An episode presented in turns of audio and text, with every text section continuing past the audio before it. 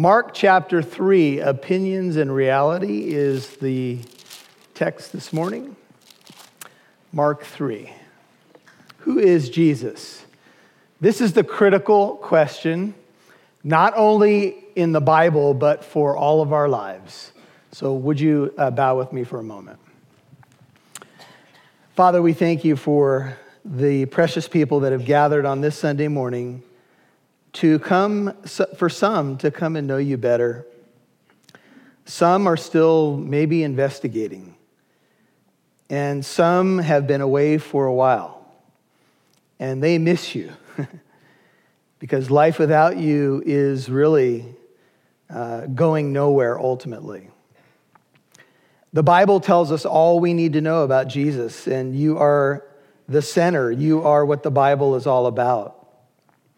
And we know the four Gospels tell us everything we need to know. This is what you wanted us to hear about who you are, Lord. And you don't hide anything, you don't hide people's opinions about uh, what they said about you, the derogatory things that were said, the negative opinions, the confusion. And nothing is new under the sun, Father. Uh, we see articles come out in newspapers and magazines questioning the historical Jesus. Who is he? And Lord, this morning we're going to see clearly who you are. But we're going to also see that opinions and confusion are nothing new. And I pray that you'd bring clarity through your word. I pray that you would speak to us, and we know you will because your word is alive and it's powerful. So please help us to set aside every distraction. We want to know who you are. We want to know the Jesus of the Bible. So please take what is on paper this morning in my notes and add and take away as you would will. And tune our hearts, Lord, to hear what your Spirit would say to us. That you may be glorified in each of our lives and that we may be those who are ambassadors of Christ. We pray this in Jesus' name. Amen. Mark 3, verse 20 opinions and reality.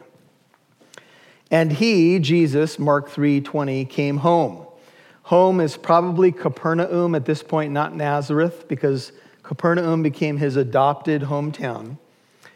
And the multitude gathered again to such an extent that they could not even eat a meal. We talked about Jesus' busy life last Sunday and how multitudes of people, uh, probably tens of thousands of people, were flocking to him uh, people were coming with all these desperate needs coming from all the four corners of the state or nation of Israel. They were coming from Tyre and Sidon. They were coming from Judea and Jerusalem. They were coming from the other side of the Jordan. They were coming from everywhere just to hear him, some just to experience his power. And it got so busy, even when Jesus went back to Capernaum, that he couldn't even eat. Now, uh, I don't know about you guys, but I pretty much prioritize my meals. Uh, when it's lunchtime, it's lunchtime. And if, you know, if it gets knocked back a half an hour, I'm, I'm okay. An hour, a little cranky. But, you know, the joke is we rarely miss a meal, right? Most of us in America, if you have teenagers, they must eat seven times a day. Uh, you know, I'm famished. When did you eat last? It was 45 minutes ago. Oh, for their metabolism. That's what I pray for. A teenager's metabolism. I used to be able to eat a burrito at midnight, and it was not a problem. In fact, uh, when I was playing racquetball years ago, this young guy, he was a really good racquetball player. He would show up with a bag of Del Taco eat it outside the racquetball court, and then go in and wipe everybody out. That's a dream of mine to eat Del Taco. but Jesus couldn't even eat a meal. Life had become so busy. Uh, you know, no drive throughs back in the day either. Meals were usually times of deeper fellowship, and you had to do a lot of preparation to eat a meal. And he was so busy that he couldn't. He said, My food is to do the will of God. You know, would to God that we had the priority of heaven so much so that if we got inconvenienced because we had to talk to somebody about the gospel, if it put us behind schedule by 15 minutes, if we had to even miss a meal to express the gospel to somebody else? Would that be okay with us? Is, is heaven's priorities so much your priorities that you're willing to bend your schedule a little bit, even be inconvenienced for the sake of Jesus and other people meeting him? You know, that's what ministry is all about. And that's what it means to die to yourself. But it's hard for us. And that's one of the things that Jesus was modeling, even to the extent that when the multitude kept banging on the door for more and more of his time, he skipped meals because he was more interested in people. And so here he is in his adopted hometown doing miracles uh, right and left, and he's so busy, so pressed.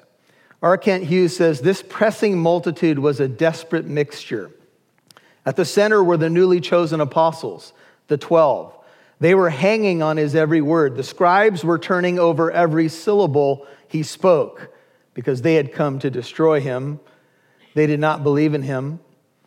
So they were measuring everything. Some in the multitude were eager, ecstatic, some quizzical, some perplexed, some livid, and some even blasphemous. Every extreme was represented, and at the periphery of the surging throng, standing nervously outside, was his family. You see, because the word was going everywhere about Jesus and he was doing these miracles, and people were saying, No one ever spoke like this man, word got to his family. And his family began to be concerned. And you're going to see a startling passage. In fact, you're going to see a startling passage that uh, is so shocking that some manuscript traditions tried to tweak it a little bit. Because you're going to see a section where his family says, we think he's lost it. We think he has lost his senses. We think the Greek word here is he is insane. Now, you could come to all kinds of conclusions and you can conjecture on the motivation of the family, but we know at this point, and among these brothers, and by the way, all the brothers of Jesus were younger because he was the firstborn of Joseph and Mary. And I know some of us, you know, we have backgrounds where uh, we are not sure that there were additional children, but the Bible is clear that Mary and Joseph had additional children. Mary was a virgin until after Jesus was born. Then they went on and had a normal marital relationship, and Jesus had brothers. And among them, two of them wrote books of the Bible. One of them is the book of James. James became the leader of the Jerusalem church, but he did not believe in Jesus apparently until after the resurrection. Another one of his brothers that wrote a book is called Jude, and that's the book right before the book of Revelation. But these brothers who grew up with him did not believe in him. John 7, verse 4, if you want to write it down, it says, Not even his brothers were believing in him. This may dispel some of the notions that Jesus was doing all kinds of miracles as a child. I know that there's these ideas that, you know, Jesus was a miracle worker as a child, but the only true records we have in the Bible are the birth narratives in Matthew and Luke, and then we have Jesus going back to the temple at 12, not doing miracles, but surprising people by his biblical knowledge and his wisdom at 12 but no record that he was doing miracles. This is all extra biblical stuff. And it's interesting to speculate. I know there's a movie out right now that, you know, tries to fill in some of those details. And I've heard some pretty good things about that movie in terms of at least speculation about the relationships and stuff. But there's no record that Jesus was doing miracles as a child. If he was doing miracles left and right, don't you think his brothers would have believed in him? So Jesus was fully human, and it would appear from the biblical record that he does not really begin to reveal himself until he's 30 years old at the Jordan River when he asks John to baptize him. And the Spirit comes down, and the voice from heaven says, This is my beloved Son in whom I am well pleased. Again, this is just uh, conjecture. It's not huge to the story, but it is interesting that his brothers don't even believe in him. Verse 21 says, When his own people. If you have the ESV or NIV, it says his own family. And this is a Jewish, uh, this is a colloquialism, by the way.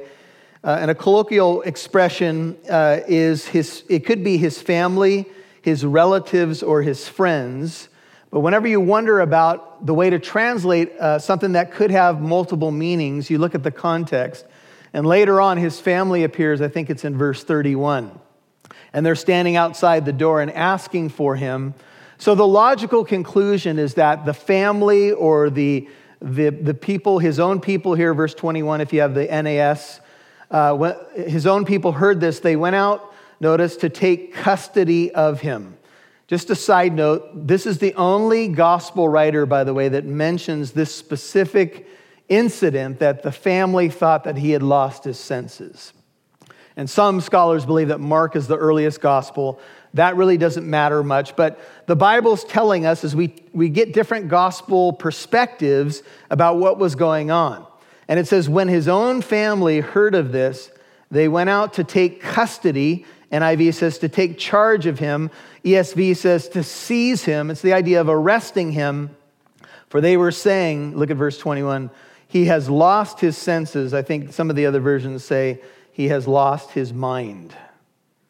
Wow.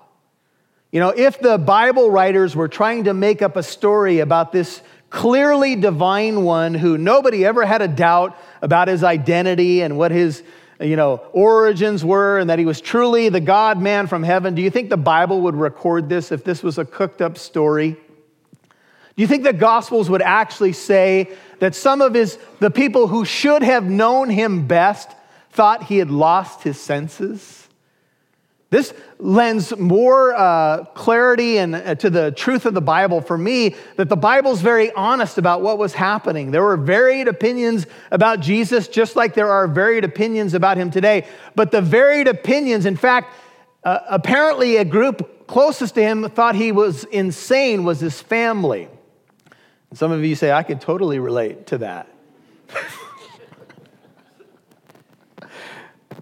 See, some of your family you think they've lost it, and some of your family watching you think you have lost it. and it depends on the day of the week whether or not you think I have lost it. But uh, anyway, they thought he had lost his senses. And, you know, to put it in a modern way, the family apparently thought they needed to do an intervention. They thought they needed to somehow talk him down. The idea here is they wanted to come into Capernaum and say, Jesus, you need to come home. Come back to Nazareth. Stop this. And among the family, get this, we will find out in a few verses, is Mary, his mother. And with all that's happened to Mary in the, the, Gospel of Matthew and the Gospel of Luke and the angelic visitation and the, the stuff in the temple with Simeon and Anna how in the world could she have any doubt about who he was? But maybe, and I think that this is the way to go on the grace side in, our, in terms of our conclusions, is I would say that their motivation was love. And for Mary, maybe it was, you know, remember, word is spreading everywhere about what he's doing. He's the talk of the whole nation. Maybe for her it was, I need to rescue him. You remember when Simeon took the baby Jesus in his arms and he began to uh, praise God because his eyes had behold, beheld his salvation. He had a promise from the Holy Spirit that he would not die until he had seen the Lord's Christ. But then he told Mary, A sword is going to pierce your own soul. This child is set up for the rise and the fall of many. Many people are, are going to be exposed just by his very life, and a sword's going to pierce you. And her whole life, I'm sure. Do you think she would have ever forgotten that prophecy? I don't think so. It doesn't matter that it's been 30 years plus. So maybe she's going as a mom would go, saying he's in trouble. Could she ever have imagined, with all the angelic stuff that happened and the early miracles of the birth of Jesus, could she have imagined? that Jesus would be at odds with the religious leaders who I would imagine she respected. Remember, she was just a little young teenage girl from Nazareth. Yeah, she was special in terms of being chosen by God to birth the Messiah. She seemed to love God. That's clear from the early gospel stories. But could she have imagined that the religious leaders at this point were plotting to destroy her son? that they were saying that he was a false Messiah. I mean, all moms have their tendencies to want to rescue their children. And all the mothers said, Amen. Say it really softly, Amen. we know that mama bear kind of thing, right? You mess with mama's children, look out. it's not safe. And so maybe that's her motivation. I don't know for sure, but it's hard to imagine that she would be confused about who he was. The brothers definitely were. And this is insightful, isn't it? It's both insightful and it's painful. Imagine Jesus. Many, many times in the Bible, we see that he knows what's going on. He knows people's thoughts. He knows things that only the Son of God, God the Son, could know supernatural insights. How must this have pained him to know that his own family was questioning him? It's one thing when people are saying stuff about you, it's another thing when your family doubts you. This is the th- stuff that Jesus went through. And remember when I told you that if you are stressed out or you know feeling under the gun, you have a high priest who understands. He was under pressure all the time. But even more, our great high priest knows what it's like to be denied by the leading apostle, betrayed by another apostle, and even have his family question his sanity. Wow. That's who you go to in prayer, by the way. He can totally understand all the aspects of life that we go through. And I'm sure he was pained as they came and tried to take charge or custody of him and said, He's lost it. New King James, ESV, NIV all render this He is out of his mind. And this is how Mark records what is happening. Jesus later will take the disciples, go to Mark chapter 8. He's at Caesarea Philippi up in the northern part of Israel. And he begins to question them. He's getting ready to die. It's at the tail end of his ministry. Mark 8, verse 27. Jesus, Mark 8, 27, went out along with his disciples to the village of Caesarea Philippi. And on the way, he questioned his disciples, saying to them, Look at Mark 8, 27, who do people say that I am? They told him, saying, John the Baptist, and others say Elijah, but others one of the prophets. And he continued by questioning them.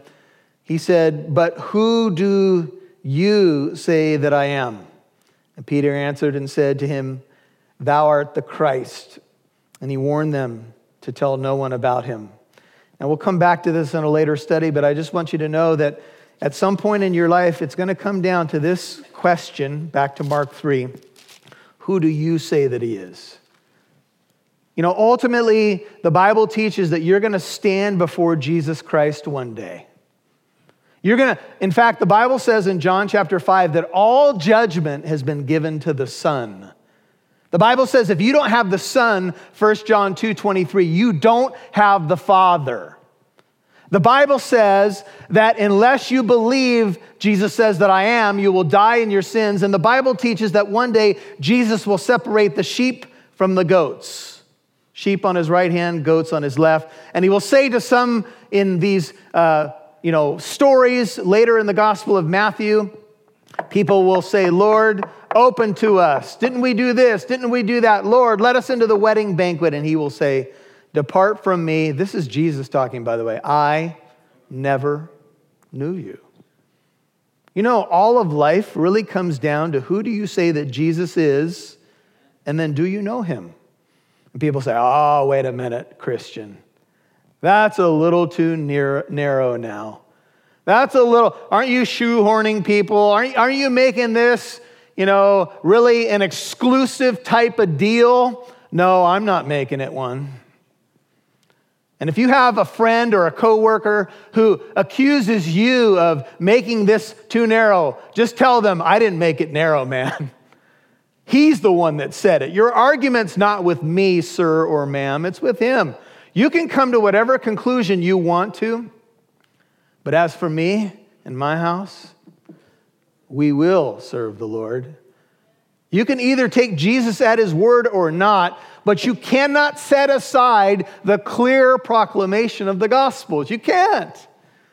You can come to your own conclusions. In fact, in a free will universe, however you work out your own view of salvation, part of it is on man to repent and believe and trust in what the Bible declares about Jesus Christ. If you don't want to do that, Jesus says you're either for me or you're against me. But here the Bible's being honest that there were people, and, and some, I'm sure, in the crowd who progress, progressively had their eyes open. And, and I think that that's legitimate. And by the way, this does not mean that you can't ask questions. You should ask questions. Do your homework. Look at the resurrection accounts. Wrestle with the biblical Jesus. You should do that. It's not wrong to ask questions. It's not wrong to even be on a journey where you're trying to figure out if this is what you want to believe, because I think you should. I think you should do some of your own homework. But in the end, you're going to be faced with the biblical Jesus. And here's what people love to do they love to redefine Jesus. And here's what people say other religions say he's a way shower. Uh, other people say, yeah, he's a good moral teacher, but he's certainly not God. And people want to redefine him. What if someone did that to one of your family members? What if someone said, Oh, that's not really your family member, and they weren't really born over here, and that's not really who they are? Would you be a little upset if they said that about your mom or your family heritage? I would. So, what are you talking about? That, that's my family. Well, here's what people do on the planet they redefine Jesus so that it's not so narrow so they can hang their hat on, you know, there's got to be another way. And I understand that. It's a little bit more convenient for people, but this is what the Bible is telling us. It's even worse. The family thought he had lost it. Verse 22, Mark 3 says, And the scribes who came down from Jerusalem. So here's kind of a delegation from the religious capital. We would uh, conclude here that they were an investigative party kind of sent from the capital religious center to verify that maybe Capernaum was under this uh, delusional messianic figure. And their, from their perspective, they were just going to take notes and validate that he can't be the Messiah. They didn't want to believe in him. So they went, the scribes or Pharisees, probably sent out from the Sanhedrin, the ruling council of the day. And they were saying, they took it a step further. They said, He's possessed by Beelzebul, and he cast out the demons by the ruler of the demons. Wow. Family said, uh, I think he's lost it a little bit. Religious leader said, He is possessed. Wow. This is the varying opinions that were happening when Jesus was walking the planet. And uh, I would like you to turn to John chapter 10. Here's a parallel. Uh, well, it's not a parallel account, but here's another insight John chapter 10. So, Matthew, Mark, Luke, and John, Jesus is talking about the fact that he's the good shepherd. And uh, let's pick it up in verse 14 of John 10. John 10 14. I am the good shepherd, I know my own and my own know me. Even as the Father knows me, I know the Father, John 10, 14. And I lay down my life for the sheep, uh, 16 now. I have other sheep which are not of this fold. I must bring them also, and they shall hear my voice, and they shall become one flock with one shepherd. For this reason, the Father loves me, because I lay down my life that I may take it again. No one has taken it away from me, but I lay it down on, on my own initiative. I have the authority to lay it down I have the authority to take it up again. This commandment I received from my Father. And there arose a division among the Jews because of these words, verse 20, John 10. And many of them were saying, notice, many of them were saying, he has a demon and is insane. So they took both of the words, if you will, or some of the opinions that were occurring, and they combined them and hung their hat with the following words They said, He's a demon, he's insane. Why do you listen to him? You see, if I can recategorize Jesus, then I can dismiss his words. Do you understand that this is the motivation for a lot of people of their excuses? Too many hypocrites in the church. Oh, Jesus can't be the only way. And so they hang their hat on that so that they don't have to deal with the consequences of what he said. And even in his own day, the religious leader said he has a demon. He's insane. Can you imagine how terrible this is in light of all the good that he was doing? In light of the beauty of who he was? How many people did he touch? How many people did he reach out to? How many people did he deliver from demonic possession? How many people did he heal? He raised the dead. And the conclusion of the religious leaders is that he's possessed. You see, they were not comfortable with admitting that he was the Messiah. If you look at John 7, verse 20, we have the same thing. John 7, verse 20. It says, The multitude answered, John 7, 20, you have a demon who seeks to kill you. Jesus knew that they were plotting his death. Look at John 8, 48. John 8, 48. Jesus is in a conflict with the Jewish religious leaders. John 8, 48. This is the tail end of a debate that goes back and forth. They're making all kinds of accusations, including that he was born illegitimately. John 8, 48. The Jews answered and said to him, Do we not say rightly that you are a Samaritan? Now they added a Samaritan, by the way. You're insane. You're a Samaritan. You have a demon. Verse 48. Jesus answered, I do not have a demon, but I honor my Father, and you dishonor me. But I do not seek my glory. There is one who seeks and judges. Truly, truly, I say to you, if anyone keeps my word, he shall never see death. The Jews said to him, Now we know that you have a demon. Abraham died, and the prophets also, and you say, If anyone keeps my word, he shall never taste death. Surely you are not greater than our father Abraham, who died. The prophets died too. Whom do you make yourself out to be? Jesus answered, If I glorify myself, my glory is nothing. It is my Father who glorifies me, of whom you say he is our God. And you have not come to know him, but I know him. And if I say that I do not know him, I shall be a liar like you. Notice Jesus, how politically correct he was. But I do know him and I keep his word. Your father Abram, Abraham rejoiced to see my day. He saw it and was glad. The Jews therefore said to him, You are not yet 50 years old, and you have seen Abraham.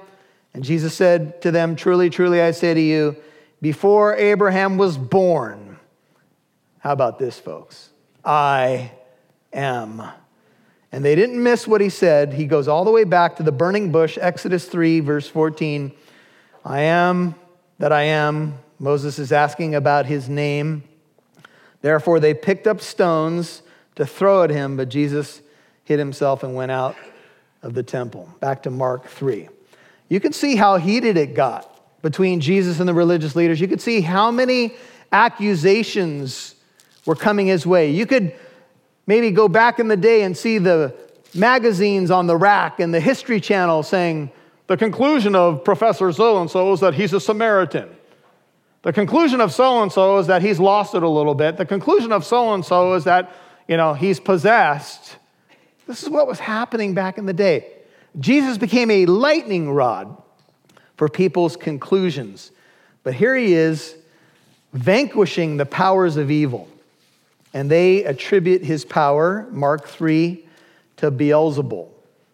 Notice verse 22. They said he he's possessed by Beelzebul.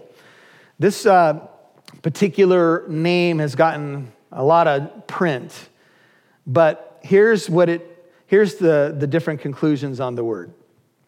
Beelzebub or Beelzebul, Baal is the first part, and Baal means master or Lord.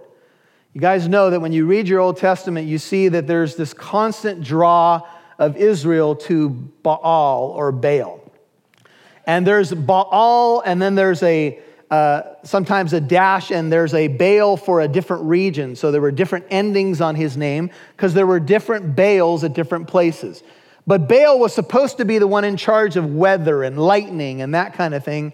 He was kind of the, the weather or fertility god. And so if you appeased him or you had his favor, your crops and your herds and all of that which was important in agrarian society did well. So you want, if you wanted rain, you had to look to Baal. And Israel got caught up in Baal worship all the time. So Baal Zebul, um, there are some Let me just read this. This is uh, from a, uh, one of the commentaries. The form Beelzebub occurs of the god of Ekron, 2 Kings 1, 2 and 3, 6 and 16. In the Hebrew text, not in the Septuagint, not in the Greek. This means Lord of the flies. May well be a Hebrew pun on a similar sounding Philistine name. Some suggest that the Jews further corrupted this into the similar sounding Beelzebul, or get this. So Beelzebub is Lord of the flies, Beelzebul is Lord of the dung. So there are some people who believe that the Jews, to kind of mock the, the pagan gods, twisted the name, changed the letter, if you will, on the name, and changed Lord of the Flies to Lord of the Dung. In essence, to say, if you follow a god that's known as Beelzebul, be careful where he leads you.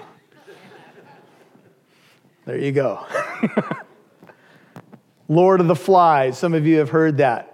You know that one of the plagues in Egypt was a plague of gnats or flies, right? And the Egyptian sorcerers were so dumb that they tried to repeat what God did. Can you imagine having, how many of you go crazy when there's just one fly in your house? Just admit it right now. How many of you have a huge fly swatter? It's bigger than most of your family members. My mother is this way. If there's a fly in the house and she's cooking Italian, everything must stop until the fly dies. Get that, Jiffy, get that fly, Michael. We're all diving after the fly. Do not let that fly touch and corrupt our food. And so they tried to imitate what God did, and they couldn't do it. They said, No, this is the finger of God. Now, if you were the Egyptian magicians, I wouldn't try to duplicate the miracle. I'd try to create off bug spray, wouldn't you? to try to counter what the God of Israel was doing. Well, here is this name. But imagine now that they're applying the name to Jesus. Jesus is the Messiah. Jesus is God the Son. And they have just called him a derisive, twisted term. That's the lowest of the low. It's about as low as you can hit somebody. And this is blasphemous. You see, this is where it sunk, you guys. And sometimes you hear people, how many of you get a little upset when you hear God's name taken in vain? How many of you take your fly swatter out and you try to hit that family member? Anyway, it's okay, you can admit it. Confession's good for the soul. Anyway, can you imagine what they're saying? They say, He's possessed by the Lord of the flies, the Lord of the dung, the God or gods of the pagans, and the demon powers behind them. You know, if I was Jesus, I think that would have been the time to call fire down from heaven. James and John had been asking him, right? okay, boys. yeah, this is the place, right over there. Man, he's so patient. And he called them to himself, verse 23, and he began, Mark 3 23, he began speaking to them in parables. He said, How can Satan cast out Satan? Jesus uses a logical argument. The Bible says in 1 Peter 5 8 that Satan roams about like a roaring lion seeking what? Someone to devour. And Jesus is saying, So are you saying, boys, that Satan is destroying his own kingdom? Are you saying that you believe that all these people who are being delivered from being demonized, Satan's doing all this? People might say, well, you know, maybe Jesus did it to cover who he really was. Yeah, but he didn't just do it once. He did it over and over again. Sometimes the sun was setting and he was still delivering people left and right. Satan wouldn't do that to his own kingdom. Jesus said, just, just pause, breathe a little bit, boys. I know you're upset. I know you're not getting as much press as you'd like right now.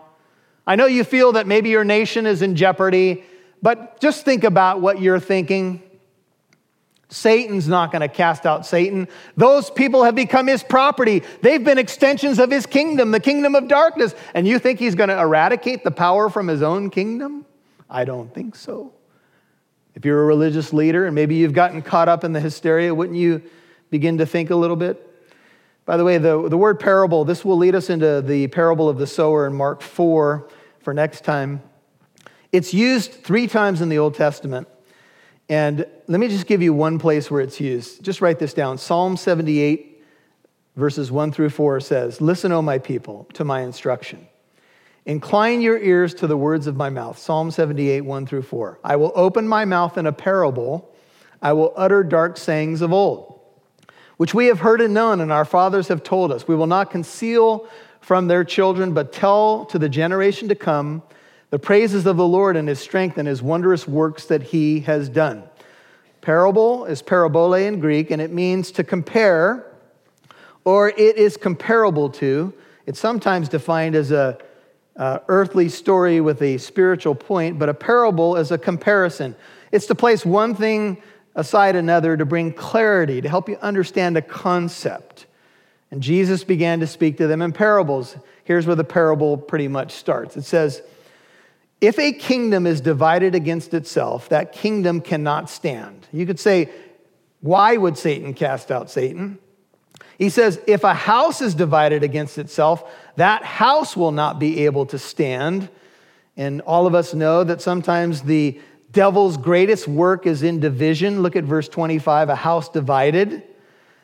If, if Satan's up to anything, it's not to divide his own kingdom, it's to divide God's kingdom. If Satan's up to anything, it's to cause division in the church. It's to cause division in your marriage. It's to break about break apart relationships that can be vital to the proclamation of the gospel. That's what he does.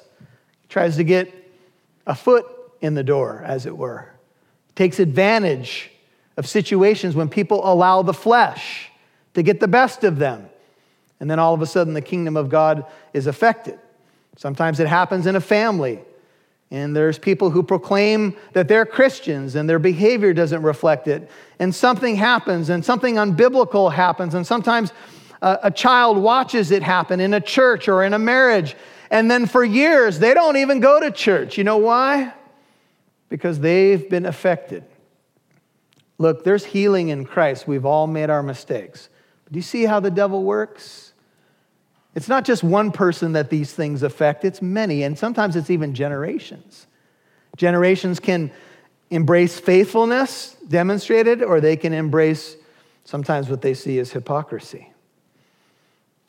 And this is what he does. If Satan has risen up against Satan 26, against himself and is divided, he cannot stand. Look at verse 26, but he is finished. He won't do this. No one can enter the strong man's house and plunder his property unless he first binds the strong man, and then he will plunder his house. Let's go to Luke 11. Luke 11. Here's Jesus' words, and they are powerful. There were some exorcists that went around in the day, and they allegedly could cast out demons as well. They failed in the book of Acts. Some of you know that story. And the demon says, uh, Jesus I know, Paul I know, but who are you? And these so called exorcists, sons of Sceva, get beat up. You remember that? Well, this is Luke 11, um, 17. He knew their thoughts, Luke 11, 17, and said to them, Any kingdom divided against itself is laid waste, and a house divided against itself falls. And if Satan also is divided against himself, how shall his kingdom stand? For you say that I cast out demons by Beelzebul. And if by Beelzebul, if I by Beelzebul cast out demons, by whom do your sons cast them out? Logical argument. Consequently, they shall be your judges. But if I cast out demons by the finger of God, reminds us of the plague of flies back in um, Egypt, it reminds us of the law written by the finger of God, then the kingdom of God has come upon you. When a strong man, fully armed, guards his own homestead, his possessions are undisturbed.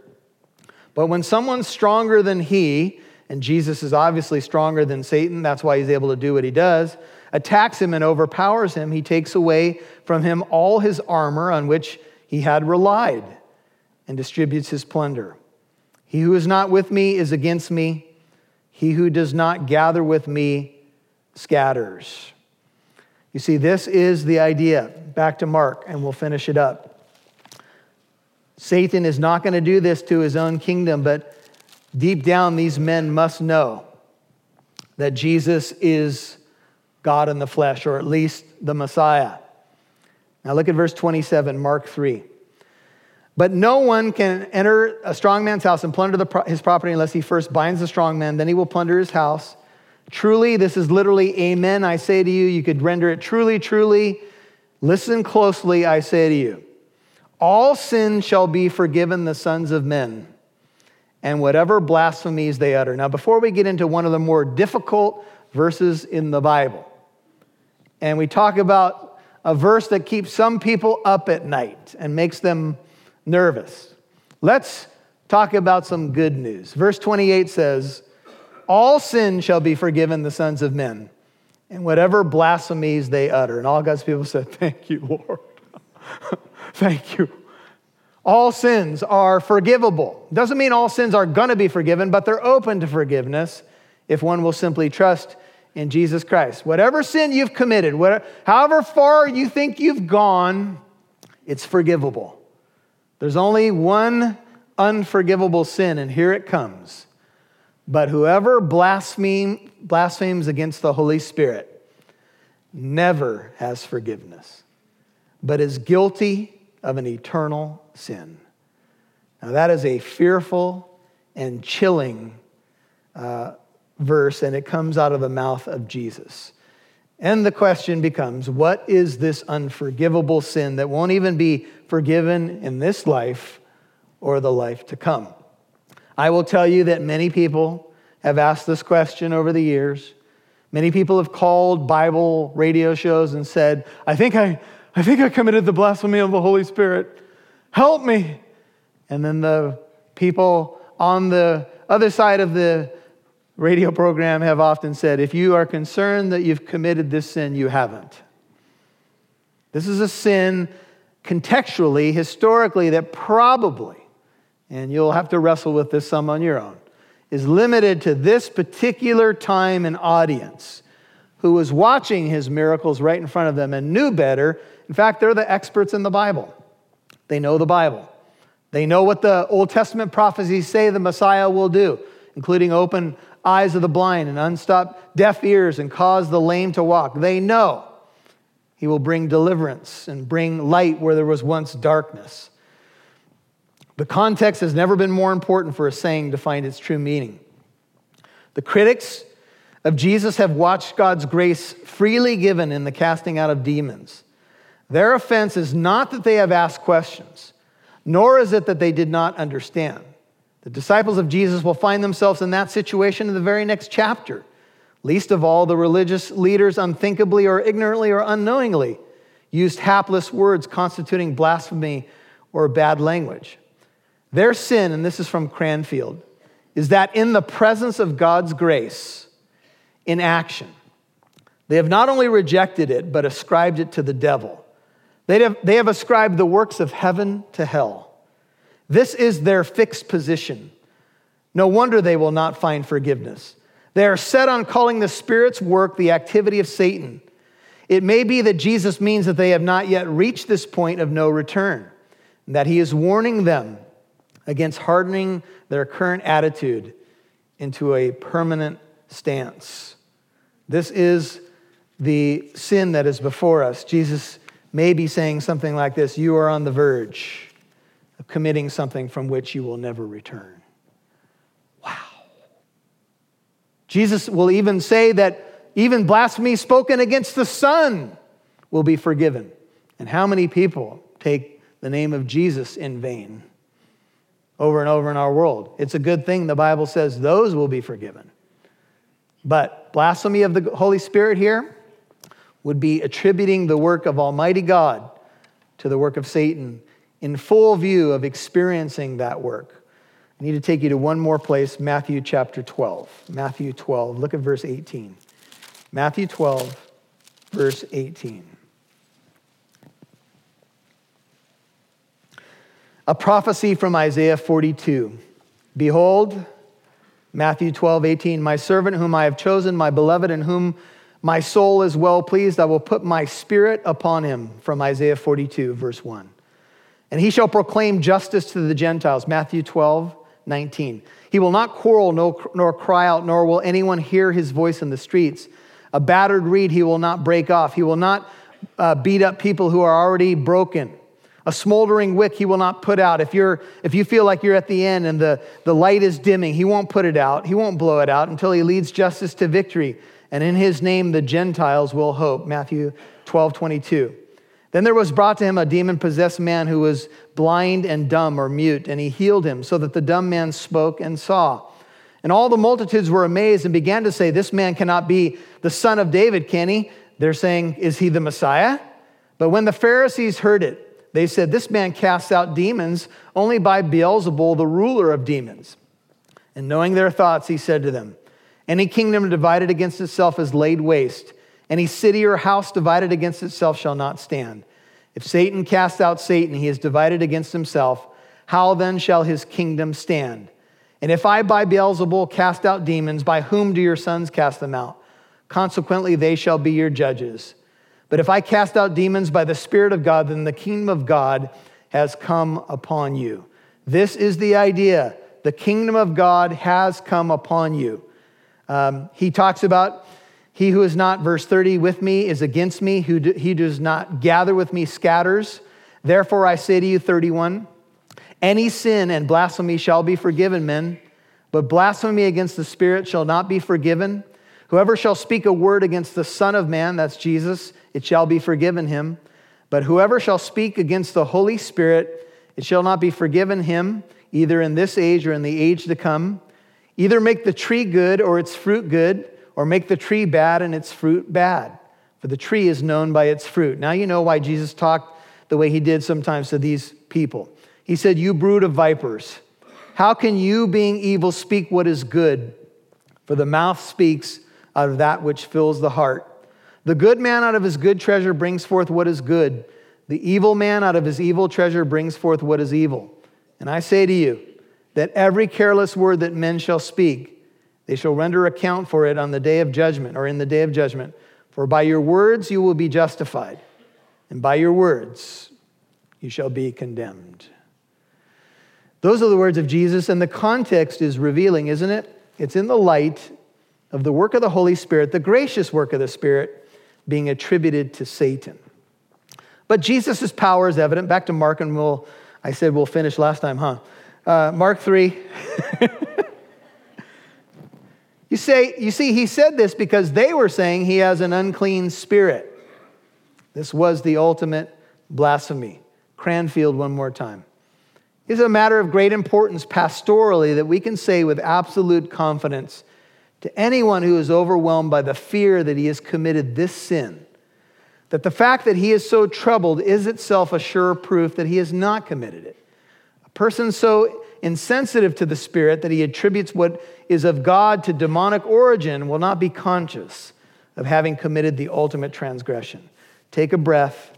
If this has bothered you in the past, then you haven't committed it. Blasphemy of the Holy Spirit is probably limited to the historical context of these Pharisees. But you could say there is another arm of this, and the arm of this is the only unforgivable sin, then, is to reject the Spirit's testimony of Jesus. The Spirit came to convict the world of sin, righteousness, and judgment. The Spirit came to glorify the Son and point people to the Son. That's what He does. If you reject the work of the Holy Spirit, if you want to hang your hat on some lame excuse that other people are saying, then Jesus would also say that that is, you're not going to have forgiveness because you don't seek it. Now, the family's been waiting in the wings, 31, and his mother and his brothers arrived, and standing outside, they sent word to him and they called to him. Now, it was so crowded that apparently they couldn't get in, but they had come, remember? This is where the context would point to it is his own inner family that is concerned about his mental state. And the multitude was sitting around him on the inside, and they said to him, Behold, have you ever said this to one of your friends? You're, you're, when you were growing up, hey, your mama, your mama's calling you. I don't know how they said it, you know. hey, Jesus, your, your mom is outside calling for you. Your brothers are out there too. They, they want you to come with them. Your brothers are outside there looking for you. And answering them, Jesus said, Who are my mother and my brothers? What? His mother, his, his dear mother, and his bros that he grew up with? What, what does he say now? Does he say it in light of what they're thinking or what they've come to do? That they, they, they mean well, right? If they've come to maybe try to rescue him from danger, they mean well. But Jesus is saying, no, no, no, no. I'm about kingdom business right now. Remember when he was 12 and the family realized he was missing and they went back and they found him in the temple and they said, What have you done? And he said, Didn't you know I needed to be about my father's business? Or didn't you know I was going to be in my father's house? He was distancing himself from his human family because his origins are from heaven. This is his priority. And so he says, Who are my mother and my brothers? Who, who's my family? And looking about, and he's probably sitting with the 12 newly assigned apostles. This is the idea of a searching look, like he paused and looked them in the eyes. He looked about on those who were sitting around him and he said, Behold, my mother and my brothers. You Imagine being an apostle sitting there. Wow. I'm your family, Lord. Yeah. And he clarifies For uh, whoever does the will of God, he is my brother and sister and mother. In a Jewish setting where family was such a high priority, this had to be shocking. I don't think that he is dishonoring his family because Jesus would never do that. But I think he is saying, there's a new family. This is why I came. I came to assemble a family in the kingdom of God. I came to assemble a body of Christ. And the ones that are a part of that body are the ones who do the will of God. Jesus says, John 14, if you love me, then keep my commandments. And right now, his family doesn't believe in him. His brothers certainly don't believe in him, John 7 4, but his apostles are being shaped. They're going to be, if you will, that new family. Family is very important, and it is essential to life. And in Hebrew culture, obviously, it's very important. But Jesus is saying, look, there's something new going on here. And my family is going to have to believe it as well and his brothers did. James calls himself a bondservant of the Lord Jesus Christ. Can you imagine saying that of your brother? I'm your bondservant. You know, most brothers won't even help each other with the laundry. no, no, no. I did the dishes last night. And these brothers end up saying, I'm a bondservant. Whatever he says, that's what I'm going to do because he is something much bigger. Let me ask you are you in his family? Is it your sole desire to do his will? You know, his will has become the delight of so many of you now. Amen?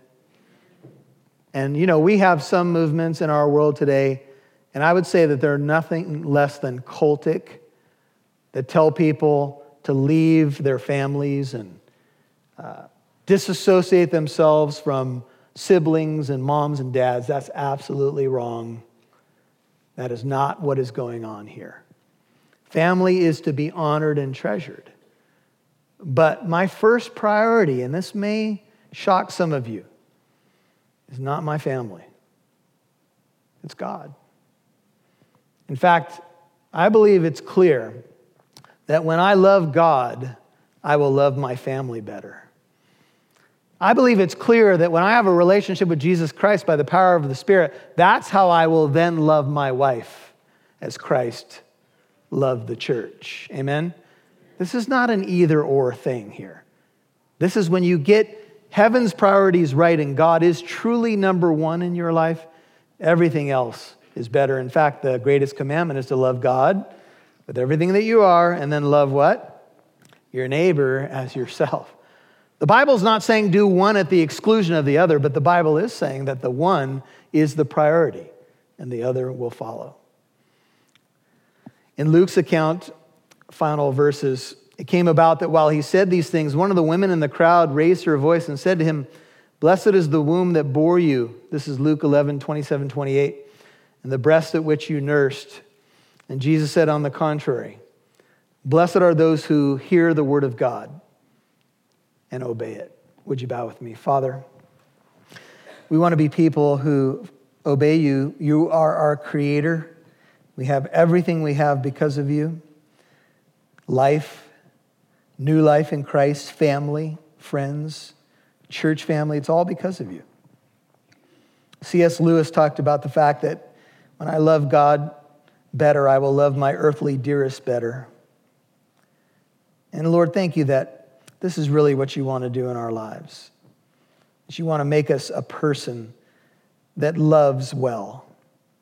That's got to start with that vertical relationship. And Lord, forgive us for the many times when we've prioritized everything else above you. We've made other things our idols, sometimes with good intentions. We get really busy in this life, and sometimes we just forget. Sometimes we brush aside spiritual priorities. Thank you that you're so patient with us. Thank you that You've changed our marriages and our families so much the better. Thank you for each soul that's here this morning. And in reading this account, this is in our face, Lord. We, we realize this is not easy stuff. But this is what you said, and this is who you are. And this is the abuse that you took. And the only reason you came was to save us. The very people that were blaspheming you and saying all manner of evil against you, you had come to save. And from the cross, you said, Father, forgive them. They don't know what they're doing. Lord, we know you are patient. And so thank you for your mercy, which is new right here this morning for anyone who would come to you. Help us to be people who realize we're adopted into your family live out those priorities. We praise you and we ask this in the name of Jesus. Amen. Before we start the last song, C.S. Lewis, famous atheist who was influenced by Tolkien, described his own conversion as he was kick, dragged kicking and screaming into the kingdom of God.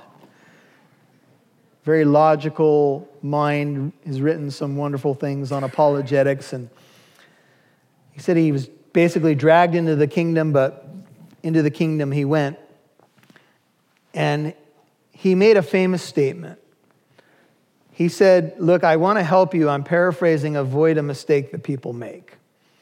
Some people will say that Jesus was just a good moral teacher, and they'll hang their hat on that. They're not speaking evil against Jesus, but they don't believe he's truly God in the flesh. And they think that they're okay there. But Lewis said, Jesus never gave you that room. He's either a lunatic, and that's what some people said about him. They said he was insane. He's either a liar, these are three L's. He's either a liar, uh, which some people did say that of him as well, or at least implied it, or he is the Lord. Three L's, he's either a lunatic, a liar, or the Lord. But he said, but stop with this patronizing nonsense that Jesus was just a good moral teacher, he said he never gave you that space. That's just an imaginative thing to hang your hat on. That's not what he said. He claimed to be the Lord. You can't have someone claiming to be the only way to heaven and claim they're a good moral teacher. Doesn't work. He either is who he said he is or he's not. And Lewis said, Look, this is, this is the idea. He said, You can curse him as a demon, you can blaspheme his name, or you can fall at his, at his feet and call him Lord. I ask you, which have you done? What is true of you? If you want to know him as your Lord and Savior, then today's the day. Now is the acceptable time. He came for you, he came because God so loved the world. But this is what he dealt with pretty much on a daily basis to come and rescue us. God is good. Amen? So if you want to know him, just say something like this Jesus saved me. I believe what the Bible says about you is true. You could say it right now, you could say it in your heart. I want to turn from my sin, my misconceptions, my doubts, my fears, my lack of faith, and I'm going to turn to you. Save me. And if you'll cry out to him, the Bible says you will be saved. But you must have a moment when you do it for yourself.